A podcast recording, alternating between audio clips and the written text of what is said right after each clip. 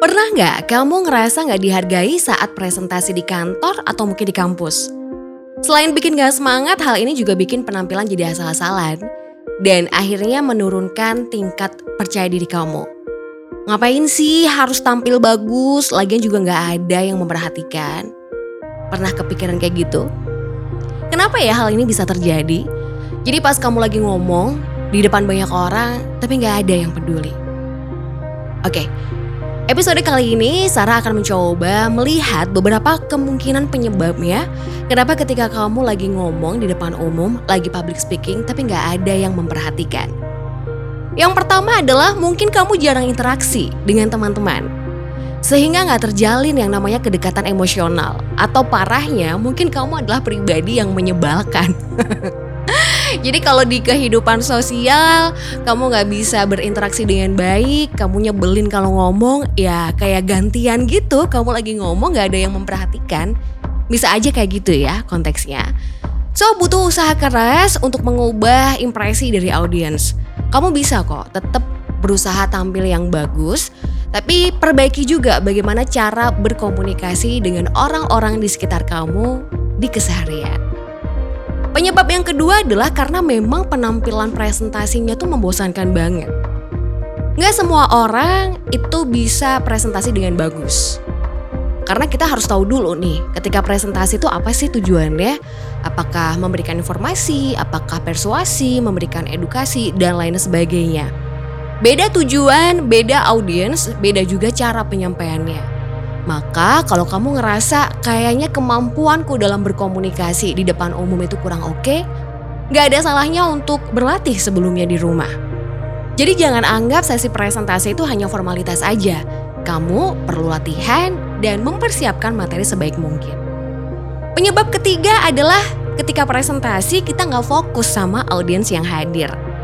Postur adalah salah satu bahasa tubuh yang harus kita jaga.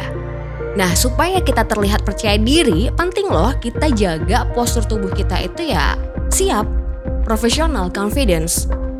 Nah, ketika kita udah siap secara postur tubuh, secara bahasa tubuh, jangan lupa untuk menggunakan dan memaksimalkan eye contact. Sehingga ketika kita berbicara, kita emang betul-betul berbicara dengan audiens gitu, nggak lagi bicara sendiri. Nah kemungkinan yang keempat kenapa ketika seseorang itu presentasi tapi kok nggak ada yang memperhatikan adalah karena materi yang disampaikan itu nggak menarik. Kadang-kadang orang tuh nggak bisa bedain gitu kapan sih emang lagi presentasi, kapan lagi ngomong biasa. Ketika kita lagi presentasi, kita harus mempersiapkan berbagai pesan. Ada pesan fisik, ada pesan visual, dan ada pesan cerita. Kalau memang pengen presentasinya bagus, kita nggak cukup pakai slide presentasi doang. Tapi harus menyusun materi itu ya memang menarik untuk dinikmati sama orang lain. Plus bagaimana kita menyusun materi itu dalam bentuk visual. Nah selain itu juga kadang-kadang orang nggak bisa bedain mana sih slide dokumen dan mana slide presentasi. Jadi sering banget Sarah lihat orang lagi presentasi tapi slide presentasinya tuh full banget sama teks Sumpah itu membosankan banget. Apalagi orang dewasa itu punya tingkat konsentrasi cuma 20 menit. Bayangin kalau 20 menit kita harus fokus lihat slide presentasi yang isinya cuma teks doang.